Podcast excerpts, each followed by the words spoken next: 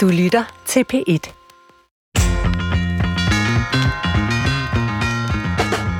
Da jeg var barn for 40 år siden, så sagde man samtidig, du skulle skamme dig, når nogen havde gjort noget forkert.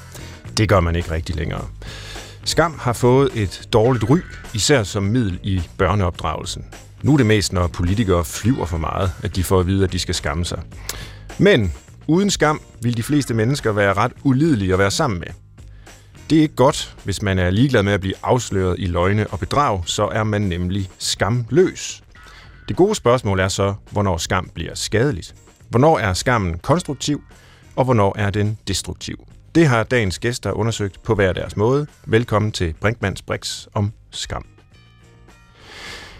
Jeg glæder mig til at tale med gæsterne i dag, fordi skam er et emne, som øh, jeg slet ikke synes har fyldt nok, i hvert fald ikke i de psykologibøger, jeg har læst, eller i vores øh, udsendelse her. Christoffer Heide Højer til retlægger.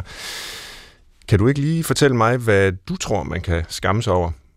Mm, økonomi, sex, status, udseende, når man har været et offer, og sikkert meget mere, jeg slet ikke kan forestille mig. Det var bare din liste. Ja, det var min personlige liste, hvad jeg kunne finde på at skamme mig over. Ja. Men øhm, så skal du jo også have lov, Svend. Kan du prøve at beskrive, hvordan det er at føle skam? Måske endda med et eksempel. Du plejer ikke at være så villig til at dele ud, men øh, det kan jo være...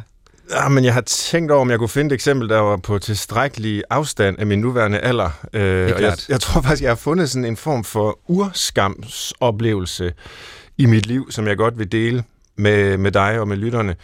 Og, og den handler jo om, at man bliver afsløret som forkert i andres mm. øjne. Altså det er jo det, skammen fortæller en. Øh, berettiget eller uberettiget.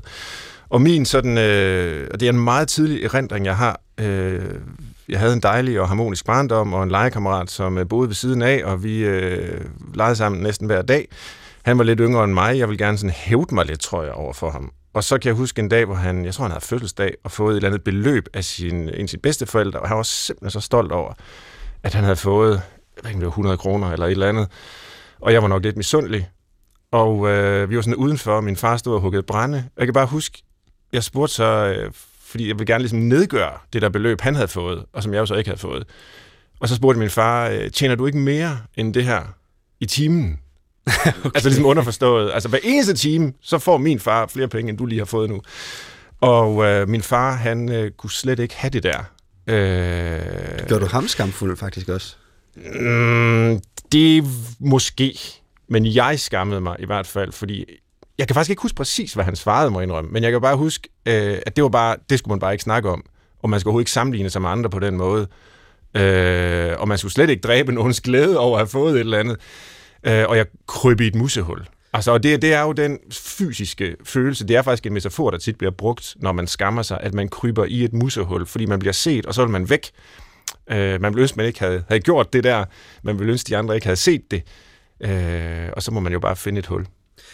Men sagde din far ordret noget til dig? Øh, eller var det mere Jamen- usagt? Jeg tror faktisk, det var mere usagt. Du kunne bare mærke, at det her, det var ikke... Det her, det var bare ikke en... Nej, det var ikke god stil. Det er ikke en måde at være på. Øh, for det første snakker vi ikke om penge. Mm. Og for det andet, så snakker vi bestemt ikke om, at, øh, at, at, at, at, at nogen har mere end andre på den her måde. Og for det tredje, så er det der med at nedgøre andre øh, indirekte.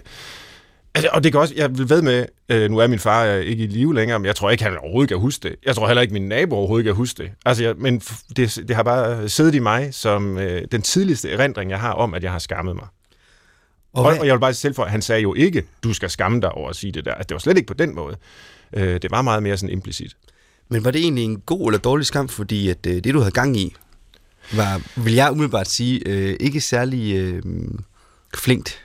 Nej. Så du skulle jo rettes lidt ind, måske. Ja, det skulle jeg nok. Øhm, det, det, det synes jeg faktisk er lidt svært at tage stilling til, fordi jeg tænker jo tilbage på det som noget ret øh, pinagtigt. Altså, øh, og det har måske så været formativt, opdragende, øh, har lært mig noget om, hvad man gør og bør, og hvad man ikke gør og ikke bør gøre. Øh, så, så, så på den måde har der jo været en øh, effekt af det. Øh, mm. Men ja, jeg tror måske, måske, ja, det kan også være, at jeg bare går og har tænkt for meget over det. Sådan en lille sensitiv øh, dreng fra Herning. Altså, det, jeg synes, det er meget tror, det alt for meget ind.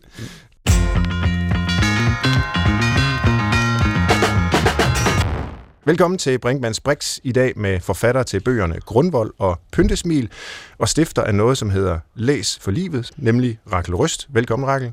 Vores anden gæst er øh, professor i psykologi ved Aarhus Universitet, Carsten René Jørgensen, som netop har udgivet øh, den her bog, der hedder Skam i spændingsfeltet mellem moralsk kompas og psykisk lidelse. Også velkommen til dig, Carsten. Og øh, jeg vil gerne begynde med dig, øh, Rakel. De her bøger, du har skrevet, som jo i hvert fald delvist er øh, selvbiografiske, de kredser blandt andet om skam.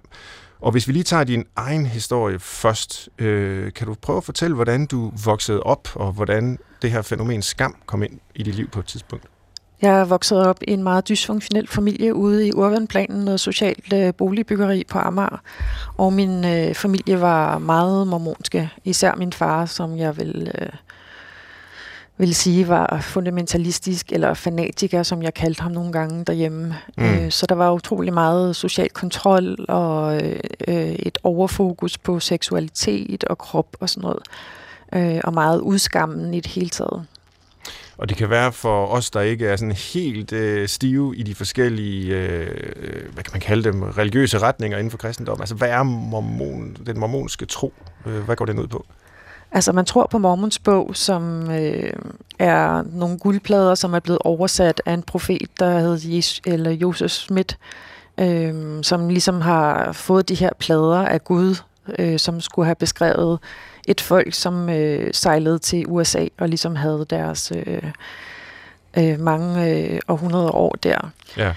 Og øh, så er kirken jo ekstremt sådan kontrollerende omkring øh, seksualitet, og man må heller ikke drikke kaffe og te, og øh, altså målet er ligesom at blive så heldig, at man kan få sin egen planet, og selv kunne befolke den.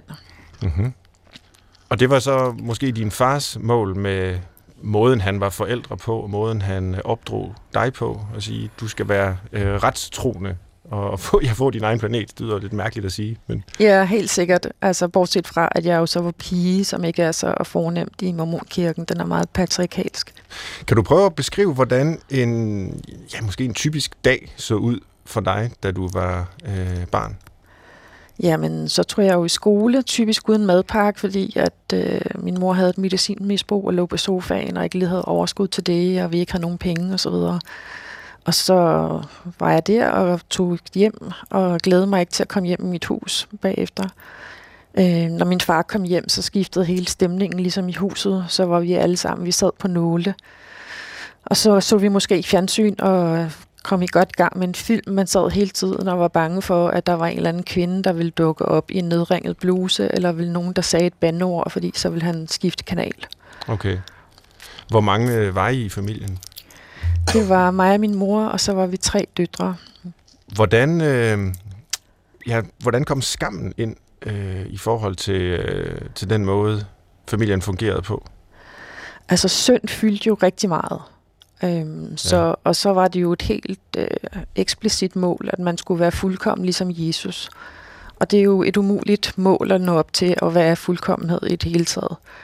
Men det betød jo, at øh, man hele tiden ikke var nok og øh, også en gang mellem løg, eller øh, tog for meget ved aftensmadsporet og var grådig, eller alle de her forskellige ting. Eller undlod at bede sin aftenbøn for eksempel, og det skulle man så også skamme sig over. Så på grund af syndsbegrebet, vil jeg sige, det var noget af det største. Altså, og så min fars mm. selvfølgelig opretholdelse af, af, af sådan en eller anden øh, ekstremt høj moralkodex. Altså, det var ikke bare sådan en almindelig, hvad kan man sige, kristen syndsbevidsthed, altså vi er søndere på denne jord og så videre, men det var sådan en mikroregulering ned i, hvordan I spiste, hvor meget I tog, øh, hvordan I var klædt, og altså, det lyder som om, at alt kunne problematiseres som noget skamfuldt.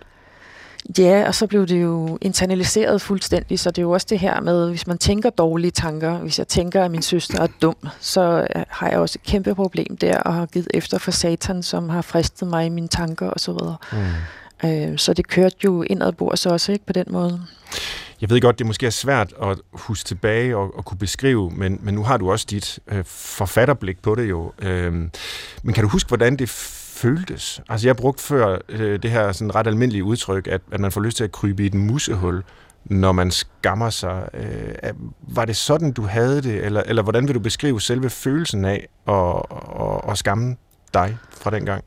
Altså, jeg synes, at musehul er fint, måske ikke kun på grund af hullet, men også det her med at være sådan et lille væsen. Altså ja. ikke, ikke at kunne tage plads i rummet, men at have lyst til at bare være en lille prik, som ikke, som ikke fylder noget. Og så sidder det jo også meget på brystet på mig, altså som om der er en eller anden uh, tung mand, som sidder overskrevs på mig, eller sådan noget lignende. Mm.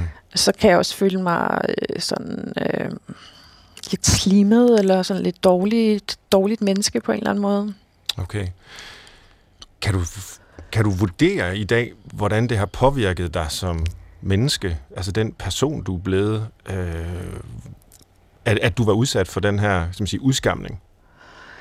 Altså, især op til mine 20'er og sådan noget, så påvirkede det mig ret meget. Jeg led også af angst og sådan noget, øh, og havde depressioner, som jeg tænker er blandt andet skammens skyld. Altså, og også selvom jeg gik ud af kirken i begyndelsen af mine 20'er, så var der ligesom helt det der øh, med selvkritikken på en eller anden måde, som blev ved øh, som sådan en øh, internaliseret stemme. Ikke? Mm. Var der nogen øh, specifik anledning til, at du gik ud af kirken, eller var det simpelthen et spørgsmål om, at du havde fået nok Altså, det var jo en kaskade af forskellige ting, der gik op for mig. Ja. Altså, en af de store ting var jo, at hvis, hvis kirken var sand, så skulle man tro, at mormoner ligesom var bedre mennesker. At øh, når de fulgte Guds øh, love og så videre, så gjorde det dem på en eller anden måde gode. Øh, men når jeg så mig omkring, så synes jeg faktisk, at øh, de var meget snævert synede og ubehagelige, og rigtig mange mennesker. Øh, og jeg kunne bedre se op til dem uden for kirken. Det var mm. en af mine... Øh, ting, plus at jeg var ret feministisk, og jeg kunne simpelthen ikke altså, leve med den måde, man så ned på kvinder og så dem som nogen, der bare skulle passe hjem og føde børn. Da du begyndte at få den øh, tilgang til livet, altså den feministiske, og i hvert fald en anden end det, der ligger i den mormonske tro, altså hvordan påvirkede det forholdet til dine forældre? Altså, det får påvirket det ret meget, altså også til mine søskende. Øhm, men altså, de tog det ret pænt nok også, fordi det var noget, der foregik over et par år, hvor jeg langsomt holdt op med at komme i kirken og sådan noget. Så det var ikke fordi, at det var et vildt chok for dem på den måde. Det er jo heldigvis ikke sådan, som det er med Jehovas vidner, med at man pludselig ikke må se sin familie. Mm. Men det er alligevel umuligt at have et ligeværdigt forhold, hvor man tænker, jeg tænker om mine forældre, de har lullet sig ind i en eller anden uh, desillusion, og de tænker om mig, at jeg ryger i helvede. Altså, det er et meget svært sted at have en ordentlig samtale ud fra. Mm. Kan du huske et tidspunkt eller en periode i livet, hvor du øh, begyndte at forstå, at du måtte gøre noget ved selve øh, skamfølelserne? Og, altså, jeg er jo med på, at det er jo en kompleks historie. Øh, der sker alt muligt, og det er jo en, en del af din øh, udvikling, vi taler om her, hvor, som handler om meget andet end skam. Men, øh, men, men når det nu er temaet for udsendelsen, der, kan, kan du så huske, at, at du begyndte at tænke, ej, det her, det er simpelthen noget, jeg bliver nødt til at, at, at, at få set på og gøre noget ved, fordi der er måske ingen grund til, at jeg skammer mig over de her ting, øh, jeg har fået at vide, jeg skal. Altså, ja, jeg gik til psykolog på et tidspunkt, øh, hvor hun jo så på et tidspunkt sagde, at jeg var meget intellektualiserende omkring det. Altså, jeg kunne godt fortælle min egen historie, men den var ligesom øh, noget, jeg tænkte mig frem til i stedet for, så hun øh, bad mig om at tegne mig selv i stedet for. Okay. Øh, hvor jeg tegnede mig selv nøgen, og netop altså, slimet med noget grønt, der boblede ud af mig, og så videre. Altså, sådan, øh, og det var enormt, altså den her skam, og ikke at være god nok. Altså, ja ikke at være værdig nærmest ja. til at, at være en del af, af verden ja. her. Ja, fuldstændig. Øh, og der gik det i hvert fald op for mig, at jeg havde måske lidt mere, som jeg slæbte rundt på, end jeg lige havde regnet med. Tak, Rakel øh, Røst, for øh, forløbig at, at dele historien her med dig, eller med, med os, undskyld. Og vi vender tilbage til, til din historie, og hvordan du kom øh, fri af skammen. Men nu, nu slipper vi den lige forløbig her, hvor du er hos øh, psykolog og, og får tegnet øh, dig som en, øh, en måde at få løst op på noget af det på. Og så vender jeg mig til øh, netop en psykolog, godt nok ikke den, øh, tror jeg ikke i hvert fald, som Rakel har, har været hos, men øh, Carsten René Jørgensen, du er jo øh, professor i øh, psykologi og, og ser også klienter, arbejder med psykoterapi i praksis. Og, og før vi skal høre om øh, dit forhold til, til, til skam, øh, både terapeutisk og øh, videnskabeligt, så skal du måske have lejlighed til, øh, nu, nu, nu kender du ikke øh, selvfølgelig til hele Rakels historie, men, øh, men har lyttet til det her. Det er jo en jeg kan sige, meget intens form og langvarig form for skam, mm. der har præget Rakels øh, barndom og, og historie her. Øh, har du kommentar til det, eller er, er det en, en, en særlig ekstrem form for skam? Er det noget, du, du har set før? Altså, jeg vil jo sige, at jeg har jo i høj grad set og hørt om det før. Mm. det, der selvfølgelig altid udfordringen, det er det der med, som du jo også på en måde strejfer, med, at det er ikke så rart at få afsløret skammen. Så på den måde, så er det måske heller ikke så rart at få den befamlet af en, som du ikke kender. Fordi det er jo noget det, der er kunsten ved, når man skal have fat i den der skam, især den destruktive udgave, det er jo, at det skal gå langsomt, og det skal være sammen med en, man har tillid til. Og det kan også tage tid at få opbygget den tillid, så på den måde, så er det måske ikke så nemt at snakke om på den her måde. Men, men det jeg jo i hvert fald kan sige, som er være indgangen til programmet her, det er jo også, at øh, i, din, i dine bøger, Rakel, der har du beskrevet den her skam rigtig flot. Jeg synes, du har beskrevet især den destruktive skam, fordi det, der også er vigtigt, det er at, at skælne imellem. Altså det, du startede med at beskrive, Svend, øh, din skam over og hvad skal man sige, ydmyge din kammerat, eller fremhæve dig selv lidt på bekostning af ja, et ja. eller andet. Øh, det vil jeg jo kalde en, det, det vil jeg jo kalde en konstruktiv skam. Det vil jeg kalde en, måske det din far er i gang med det, det er faktisk at socialisere din fornemmelse for skam. Og den er jo enormt vigtig, for at vi kan fungere socialt, som du også selv sagde. Ikke? Så den form for skam, den skal vi jo holde fast i, som faktisk er en, det er en ressource, det er en kvalitet.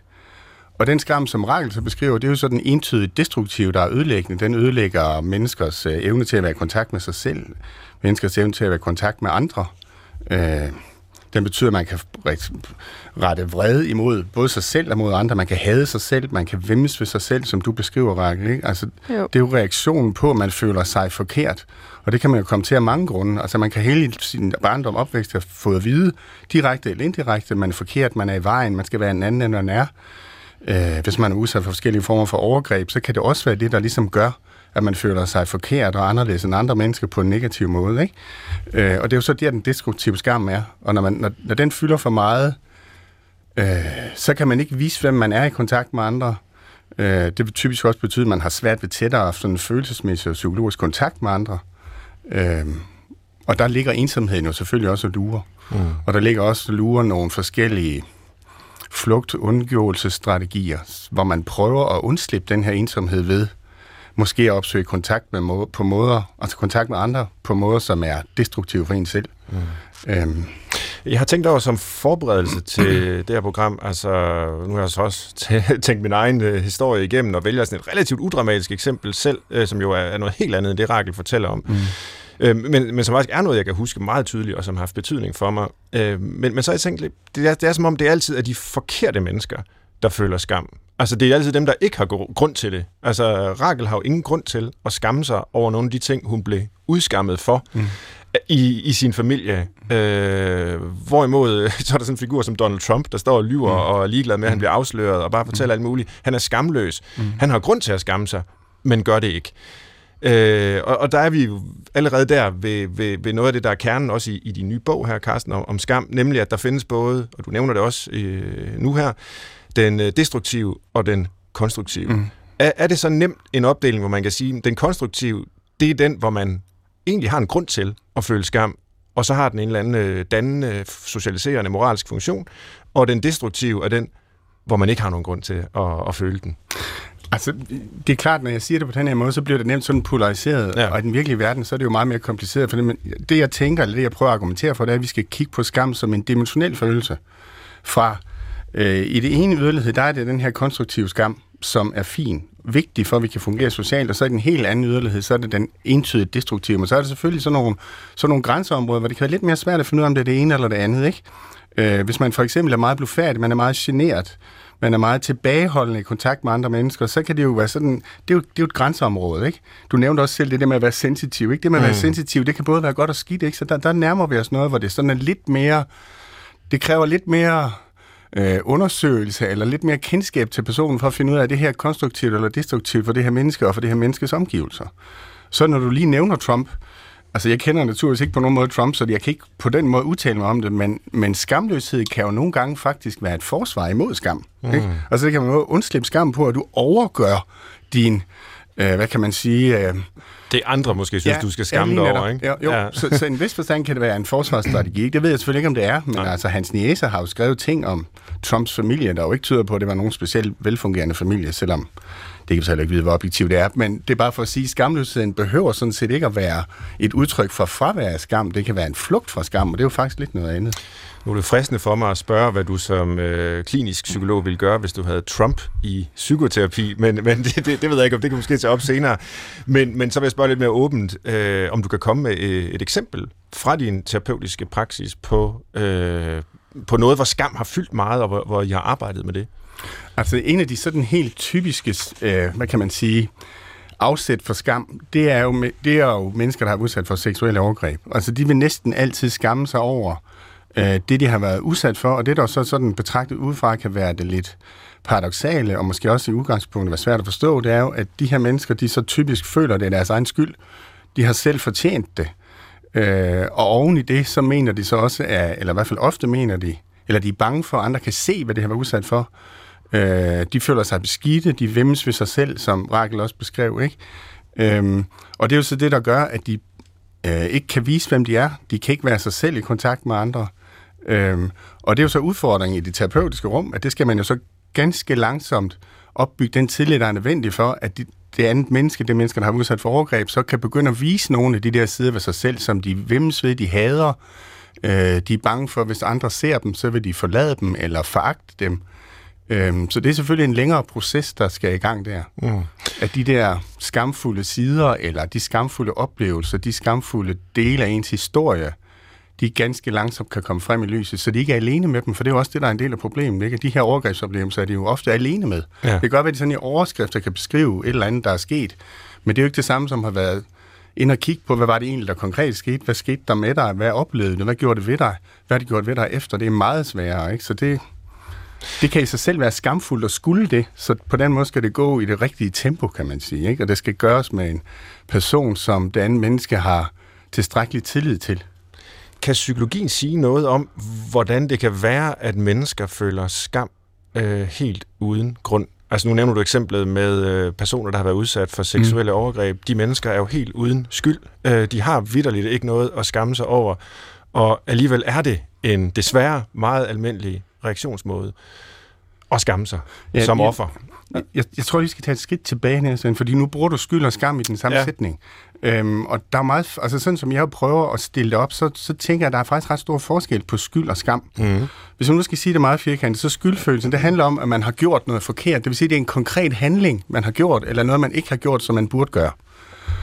Og det kan man gøre noget ved, kan man sige, for man kan forbedre sig, man kan gøre det, man skulle, det man burde have gjort, det kan man gøre næste gang, eller man kan lade være med det. Du kan lade være med næste gang, din kammerat han får 100 kroner, og så gør nej af det, ikke?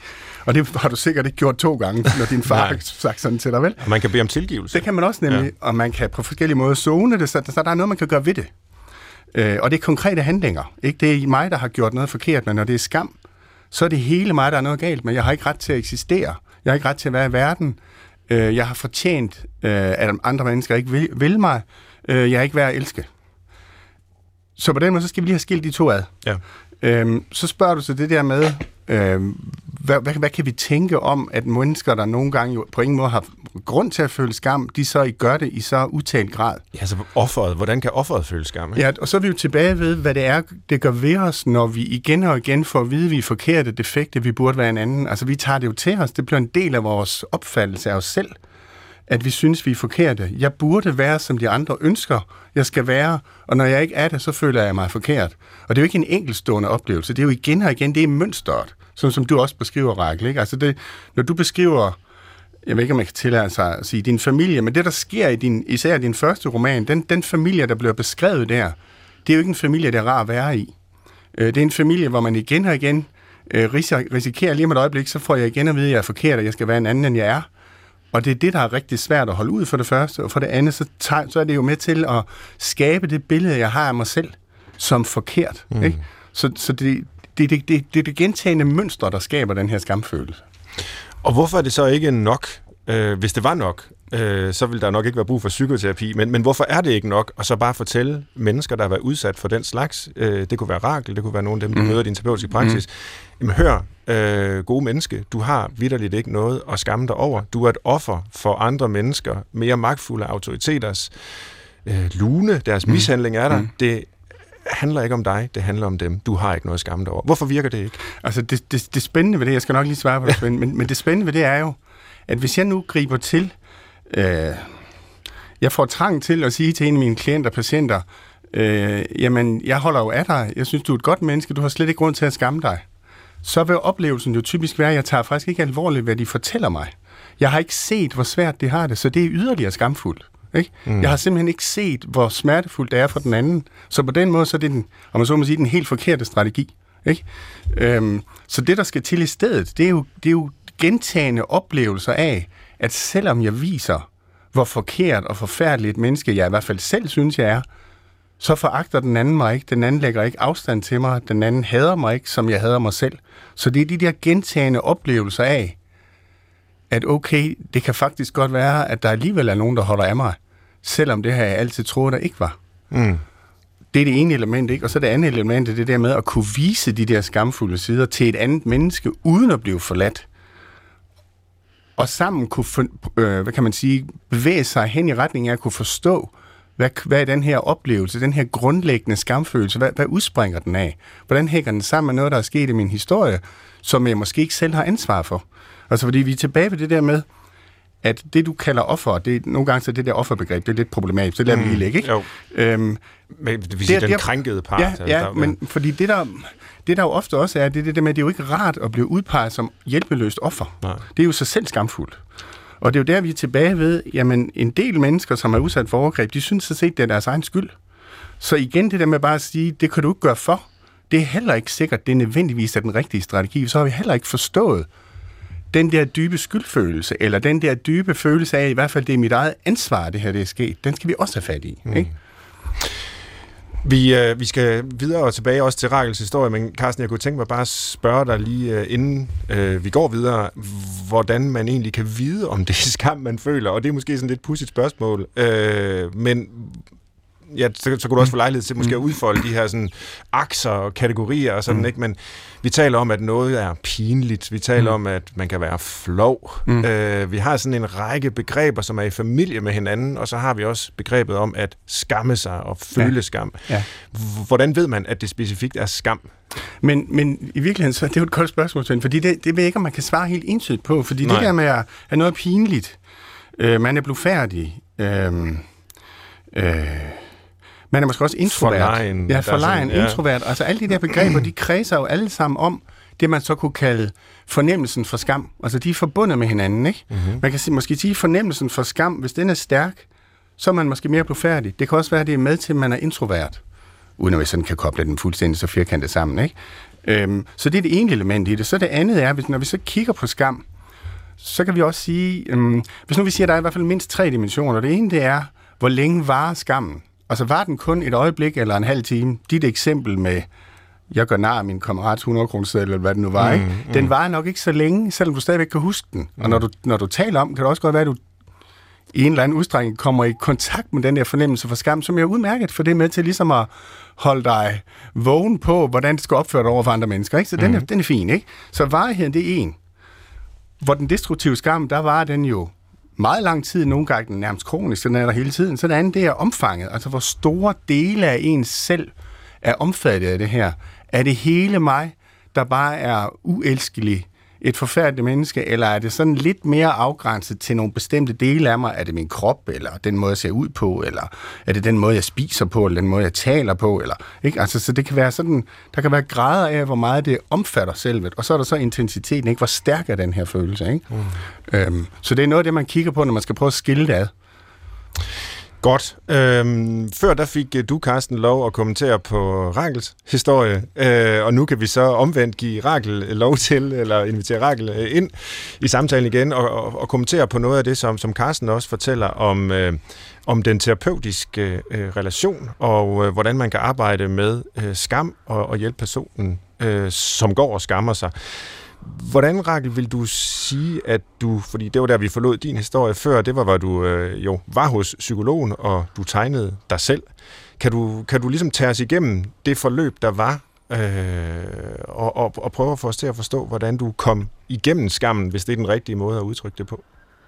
Altså, det er jo noget med at få ryddet op i det. Altså, for det første, så vil jeg sige, at... Øh, at jeg på en eller anden måde havde været så nedsunket i skam hele mit liv, så jeg ikke fik øje på den. Altså, den Ja. var bare over det hele. Altså, så jeg havde bare tænkt, det er en del af det at være menneske. Mm.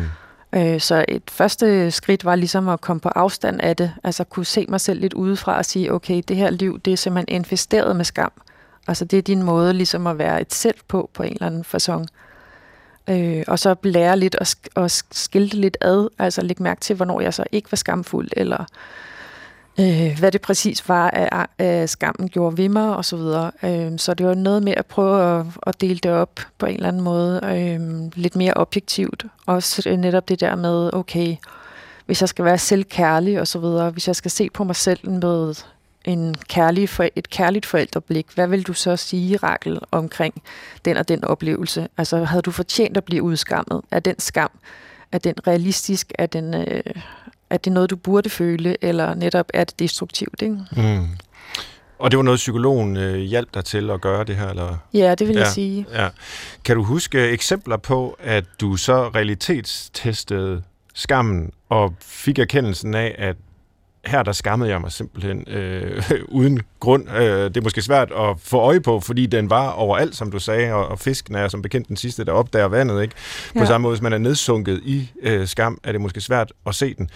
Men, men kan du huske sådan nogle, øh, jeg ved ikke, man kan kalde det gennembrud, men hvor du ligesom erkender, hey, der var bare øh, ingen grund til, at jeg gik og skammede mig over det.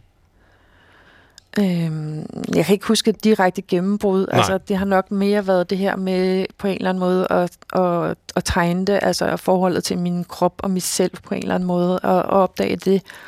Øhm, og også sætte nogle refleksioner i gang. Altså for eksempel, at jeg følte mig jo kronisk grådig, for eksempel, fordi at det var noget, man absolut ikke måtte være i mit barndomshjem. Det var noget, man skulle skammes over. Så det der med at have almindelig lyst til mad, eller en snack, eller et eller andet, det var bare super forkert og skamfuldt. Øhm, og det kunne jeg jo ligesom se, altså det er jo en af de sådan helt basale ting, altså det, det er der jo ikke noget galt i. Altså, så det, altså at holde op med at skamme mig over det for eksempel, var jo et stort skridt fremad.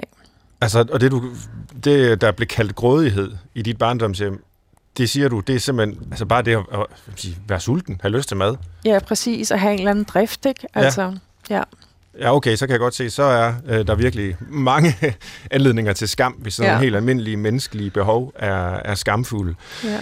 Øhm, når du nu ser tilbage på din barndom i dag, hvor, ja, hvad tænker du om den? Øh, hvordan ser du dig selv øh, med, med den voksnes blik? Altså, jeg ser i hvert fald mig selv som, øh, som en, som har fået meget lidt kærlighed, og øh, er blevet utrolig kontrolleret, og så netop er blevet påduttet en masse skam øh, på grund af hele det her syndsbegreb. Altså, mm. øh, og øh, har stået meget i skyggen af min far. altså, det er ligesom er hans øh, trosystem, som har fyldt det hele. Altså, så det har jo taget mig et stykke tid, ligesom at have fået bygget mit eget, altså nu er det jo ikke et trosystem på den måde, men altså min egen værdier op Mm. og finde ud af, hvem er jeg uden det her, øh, den her stærke kraft. Altså, men samtidig også har jeg jo ikke kunne stille noget op over for den der forældre, som har været øh, almægtige på en eller anden måde. Mm. Mark, jeg, jeg sidder lidt og tænker på, jeg ved ikke, om du har lyst til at dele det her, men øhm, nu beskriver du meget som det, der var virksomt for dig i den terapi, det var at få øh, sådan meget kognitivt testet de der forestillinger om dig selv. Ja, Og det er jo selvfølgelig en strategi. Øhm, men det, jeg jo tænker, der måske er det helt centrale, især ved destruktiv skam, det er jo faktisk det, der foregår i kontakten imellem patienten eller klienten og terapeuten. Øhm, nu nævner du det med grådighed, for eksempel. Så jeg, der tænker jeg jo, det ved jeg slet ikke, om det har... Er det rigtigt i de tilfælde, men den grådighed kunne måske også komme ind i det der terapeutiske rum. Du kunne føle dig grådighed, grådig i forhold til dine behandler. ja, Øhm, og selve det at føle det, at kunne i talesætte det, og se, hvordan behandleren reagerer på det, kan i, i mine øjne jo være med til at afmontere den her skam. Så, så det, jeg egentlig er på vej hen til, det er, hvordan oplevede du kontakten med den terapeut, du havde? Fordi i mine øjne, så kunne det være den, der havde været hjælpsom, og ikke så meget det der med, eller det er jo ikke et enten, ikke et enten eller vel, men det, der foregår mellem dig og den her terapeut, kan jeg vide, om det var vigtigt. Den der kontakt, det møde, der er der ja, helt sikkert. Altså, en af de ting, som jeg i starten skammede mig over, faktisk, det var, at jeg havde så meget behov for hende på en eller anden måde. Altså, mm. at jeg gerne ville have hendes anerkendelse eller omsorg eller sådan Mhm. noget lignende. Øhm, men altså, det var jo nogle af de ting, jeg fik sagt højt, for eksempel, ikke? Og så er det vigtige måske, hvordan reagerede han eller hun så på det? Jamen, der var jo kun omfavnelse i det. Ja. Altså, der var jo slet ikke noget. Øhm, og hver gang jeg fortalte et eller andet, som havde noget med skam at gøre, så begyndte jeg også med det samme at græde. Ja. Altså, som om, at det var et eller andet sådan dybt uragtigt, jeg havde Ja. taget frem i lyset. Ja. Altså, fordi det, der er jo det spændende ved det her, det er jo om den der ikke-gentagelse af udskamningen, for nu at sige det sådan helt banalt og i overskrifter, om det er det, der er virksomt her. Man kunne også måske i en vis forstand kalde det kærlighed. Du sagde det der med, at du, du havde længtes efter kærlighed, du havde savnet kærlighed, hvis jeg forstod det rigtigt, eller husker Ja. det rigtigt. Det kan være, det er det, du i en vis forstand, hvis du har oplevet det i relation til den her behandler, så kan det også være det, der er virksomt. Ja, helt bestemt. Det har du ret i. Sker det stadigvæk i dag, Rakel, at du øh, skammer dig? Ja, helt bestemt. Det tror jeg er et menneskeligt vilkår. Mm. Men det er slet ikke på den måde, som det var altså, i min, i mit tidligere liv. Altså, det har hjulpet at være ja, over 35 eller sådan noget. Tiden gør noget, og, og få ryddet op i tingene. Øhm, og så har jeg jo skrevet den her autofiktive bog, øh, Grundvold, som tog nogle år at skrive. Altså, og der fik jeg jo også øh, i og med at skulle beskrive, hvad var det egentlig, der skete dengang. Det synes jeg, at, at, at sætte ord på, det har også øh, været terapeutisk i en eller anden udstrækning. Mm. Hvordan øh, skældner du så i dag mellem det, Karsten kalder den øh, konstruktive, helt naturlige, menneskelige skam, og så den destruktive? Har du fået nogle værktøjer fra terapien til det, eller, eller hvordan? Altså meget af det har jeg jo nok kognitivt tænkt mig til på en eller anden måde. Ja. Altså, øh, og jeg bruger jo meget sådan min søn som eksempel. Altså hvis min søn gjorde det her, vil jeg så synes, at han skulle udskammes. Mm. Øh, som sådan et realitetstjek. Om det så også er mig, der skal skamme mig i den situation. Ikke? Jo. Øhm, eller et andet menneske, jeg holder af. Altså, så hvorfor skal jeg være hårdere mod mig selv, end jeg skal være øh, for nogen i min omgangskreds eller i min familie? Ikke? Du lytter til Brinkmanns Brix i dag om at skamme sig på godt og ondt. Gæsterne er Rakel Røst, som er forfatter og stifter af Læs for Livet, og Carsten René Jørgensen, der er professor i psykologi på Aarhus Universitet, og forfatter blandt andet til en ny bog, der hedder Skam. Vi har jo som altid også tilrettelægger Christoffer Heide Højer med til at komme med det berømte blik udefra. Christoffer, Mm. hvad har vi overset? Jeg kunne godt tænke mig i første omgang at spørge Carsten, om kan det ikke blive for meget? Det lyder som om, at øh, jo mere man får bugt med sin skam, og jo mere man kommer, måske bryder tabuet, som man vil sige, øh, jo bedre. Øh, er det sådan, altså skal man bare dykke ned i den, kigge på den, komme videre, og så ja, måske også bare fortælle om den? Eller er der, har begreb, begrebet skam også øh, grænser på en eller anden måde, hvis man skal sige det i forhold til at, at tale om det? Min pointe er jo sådan set ikke, at vi skal bruge en enorm masse energi på den konstruktive skam, for den er jo fint nok, den er der. Og den kan vi også øh, i en vis udstrækning håndtere hver især, sådan indtil den når et vist niveau, ikke? Men den destruktive skam, den synes jeg faktisk, der er grund til at tale noget mere om.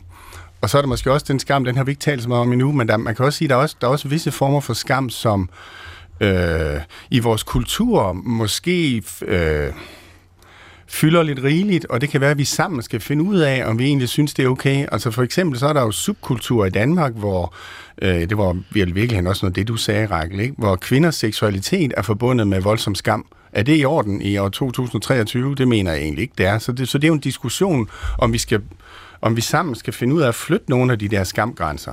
Øh, der er også visse former for skam, der er koblet op på religiøse forestillinger. Er, er, det, er, det, er vi enige om, at det er en god idé, eller det ikke er en god idé? Så, så der er vi sådan på det kulturelle niveau, kan man sige. Ikke?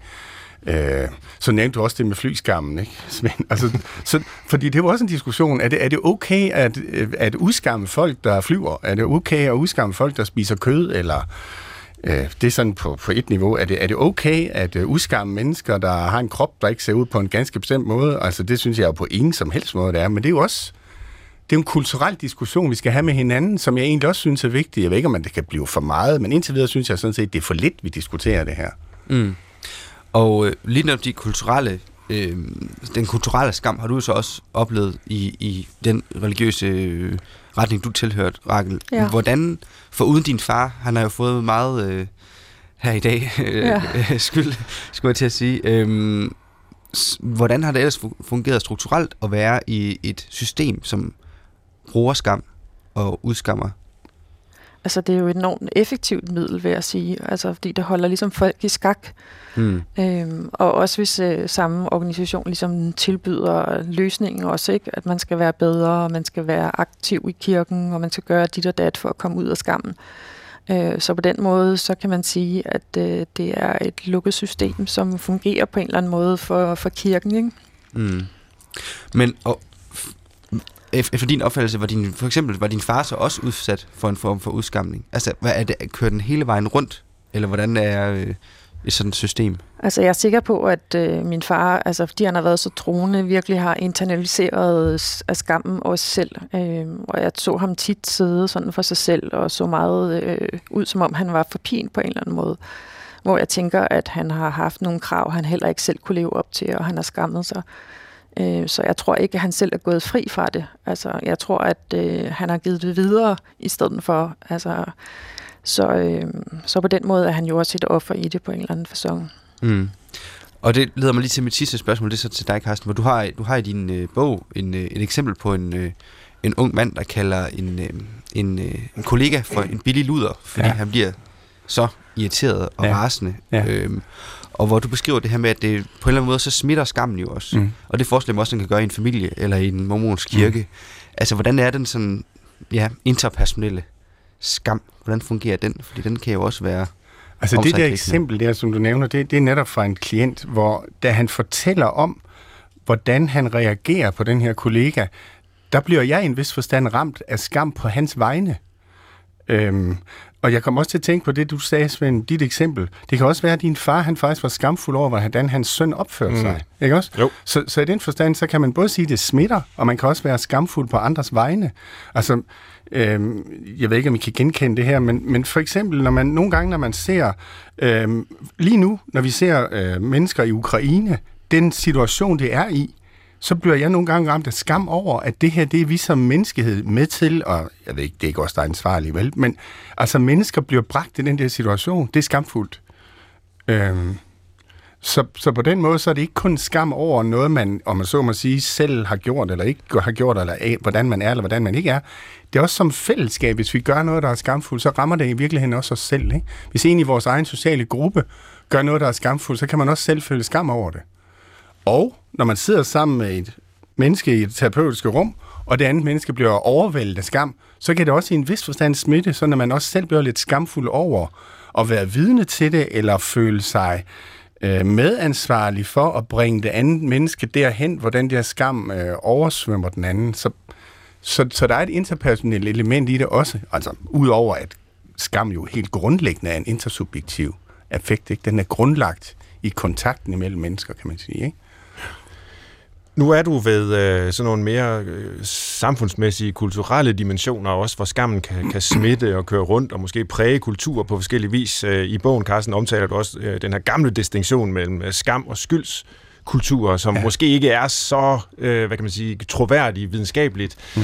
Øh, der, der er nogle problemer ved den, men altså sådan noget, at individualistiske kulturer, mm. det, det inviterer ligesom til, at individet føler skyld over ja. den forbudte handling, vedkommende ja. udfører, hvorimod skamkultur, det er mere sådan kollektivistiske ja. samfund, hvor man er forkert i fællesskabets øjne. Men jeg kunne alligevel godt tænke mig, og, og, og, og måske dvæle lidt ved den der mm. overordnede samfundsmæssige mm. karakteristik. Fordi nogen vil sige i dag, det har jeg læst øh, i adskillige sådan, øh, sociologiske øh, bøger, ikke, at der er en ny form for skam, der har meldt sig øh, for moderne mennesker. Den ligner ikke så meget den skam, øh, Rakel har beskrevet, mm. som jo handler om øh, jo helt sådan øh, klassisk og, og, og pinefuldt, at man har en drift, som man skal skamme sig mm. over, efter øh, sex, efter mad, altså den der grådighed, du har for meget drift, og du må mm. undertrykke den, ikke? Mm. det er skamfuldt at udleve mm. den. Så er der nogen, der vil sige, at den nye form for skam, den knytter sig til, at man ikke har nok drift, at man ikke er lykkelig nok, mm. at man ikke nyder livet mm. nok. Mm. Øh, altså det er jo en, en, egentlig at vende Freud på hovedet på mange måder, ikke? Altså, det ved jeg ikke. Men, men har du en kommentar til det? Jeg ved, du berører det også i ja. din bog, ikke? Altså, ja. Er det en reel ny form for skam, måske også unge mennesker har i dag, at de får at vide, at de kan, hvad de vil, og de skal bruge deres muligheder, og, og, og samtidig så mistrives de angiveligt, som øh, vi ikke har set i mange år. Altså, har, har, har noget af det med skam at gøre? Jeg tror, der gemmer sig flere spørgsmål ja, der, i det, jeg kommer til at sige her. Undskyld. Har vi en time mere? Jeg, jeg stoler på, at du kan redde det ud. Fordi, fordi der er jo selvfølgelig mange ting i det her. Ja. Øhm, for det første, så... Øhm, Freud, han, altså Freuds psykoanalyse, den er jo grundlagt på, at skyld føler, fylder rigtig meget, og jeg tror også, skyld fyldte mere i Freuds samtid, end det gør nu. Så i den forstand er der en kulturel forandring der. Øh, og skammen har måske også nogle lidt andre manifestationsformer nu, men den har jo altid været der. Ikke? Mm. Hvis nu vi så bare tager nogle få hovedoverskrifter. Ikke? Hvis nu vi siger, at vores kultur det er sådan en meritokratisk kultur, det vil sige, øh, vi får vores sociale status, vores sociale anerkendelse på basis af vores præstationer, sådan for at sige det hurtigt. Ikke? Øh, så en af de ting, vi skal præstere i vores kultur, og unge skal i høj grad præstere det, det er, at man skal være en succes, og man skal være lykkelig. Mm. Når man så af forskellige grunde ikke er det, og der er der jo rigtig mange af os, der ikke er, øh, så er man mislykket, så er man utilstrækkelig, og det falder tilbage på mig. Så det er skamfuldt ikke at være lykkelig, det er skamfuldt at være lidt deprimeret, eller det er skamfuldt at være optaget af nogle reale problemer, man har i sit liv. Så, så lige før du siger, at det er skamfuldt bare at være almindelig. Ja, jamen, altså. og, og, og det er jo det, vi skal tilbage til virkelig. Vi skal finde tilbage til, at vi jo alle sammen er sårbare og skrøbelige mennesker. Og den der illusion, vi har om, øh, at vi er så selvberoende, og vi er fuldstændig uafhængige, og vi kan bare træffe en masse smarte valg, så kan vi klare det hver især. Det er jo en illusion. Altså, vi er jo, vi er jo afhængige af hinanden dybest set er vi også langt hen ad vejen afhængige af at have en velfungerende kultur, en lang, nogle velfungerende samfundsinstitutioner. Øhm, så den forstand, så, så er det vel rigtigt, at skammen har nogle andre manifestationsformer. Det er en, det er en, det er en utilstrækkelighed, som grunder i noget andet. Den, den grunder i en kulturel logik, som tilsiger, at vi skal være lykkelige, og vi skal være succeser alle sammen på nogle bestemte parametre. Mm. Oven i det, så er der så de sociale medier, som måske er med til at forstærke det her. Ikke? Altså. Fordi der eksponerer vi os selv enormt meget. Ikke? Så, altså, der er en eller anden interessant kobling imellem, kan vide, om vi er i gang med at svække vores fornemmelse for skam, apropos, hvordan i hvert fald nogen eksponerer sig selv temmelig meget på sociale medier, i hvert fald efter min smag, det kan være en halvgammel fjols, men det synes jeg faktisk. Der er meget eksponering på sociale medier, ikke? Og så er det, der også foregår, i hvert fald både på de sociale medier, også til dels andre steder, sådan digitalt, ikke også?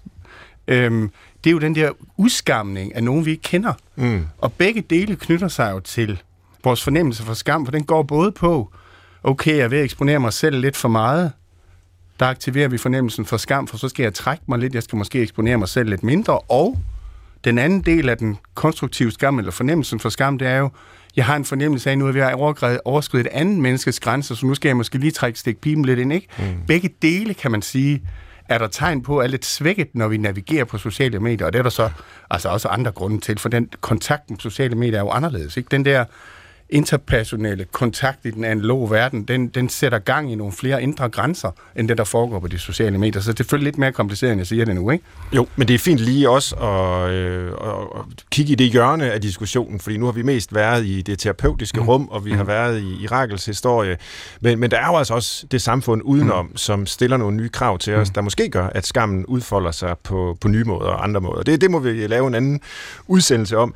Jeg kunne tænke mig, Rakel, at spørge dig, øh, måske lidt pudsigt, øh, hvis nu man skulle designe mennesket forfra. Øh, og nu er du en, der har erfaring med skam og har skrevet om det, øh, og kender til, hvor pinefuldt det kan være at bære på den.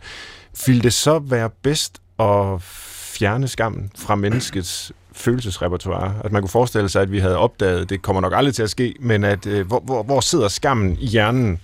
Og så kan vi lige genetisk manipulere lidt, så øh, lige det øh, center i hjernen, det øh, fødes fremtidige børn ikke med. Herligt, så kan de ikke føle skam. Nej, altså ja, man kan jo ikke fjerne skammen. Altså den øh, har jo netop en social funktion, som jeg tænker er helt øh, nødvendig. Men vi behøver måske ikke være lige så sensitiv over for den på den måde, og være lidt bedre til at skelne mellem den øh, destruktive skam og, og så den, som er konstruktiv på en eller anden måde. Men det er jo også i forhold til den der magtesløshed, man har som, som barn, tænker jeg. Altså, hvis vi skulle lave noget om, der var en lille smule anderledes, så tænker jeg, at øh, den der følelse af at kunne blive udslettet af sine forældre og så videre, at man havde sådan lidt mere øh, sundt jeg til at stå imod, at den, øh, det kunne øh, man lave lidt om på, men skammen, den har bestemt en rolle. Nu bliver jeg selvfølgelig nysgerrig på, hvordan du så ser for dig, at vi kan lave om på det, du beskriver der. Det tror jeg ikke, vi kan lave om. Men nu fik jeg jo frie tøjler ja, til ja. at fjerne på, lave om på genetikken og så, så det videre. Var, ikke? det var et ønske mere, det var end det var ønske. sådan et, et konkret uh, vej ja. derhen. Ja. Nej, nej. Det... Ja. Ja, men, Har du et bud på det, Ja, men, men i virkeligheden, så, da du sagde det ret, så tænker jeg, jamen altså, øh, det der med at styrke det enkelte barns... Øh, ja, jeg vil kalde det jeg, men det kunne man kalde alt muligt andet, og, og man kunne også kalde det øh, ressourcer, og modstandskraft og robusthed, og alle de der ord, som er dybt individualiserende, det er der lidt nogle problemer i, den diskussion skal vi nok ikke tale lige nu, vel? Men, men det foregår i de tidlige relationer.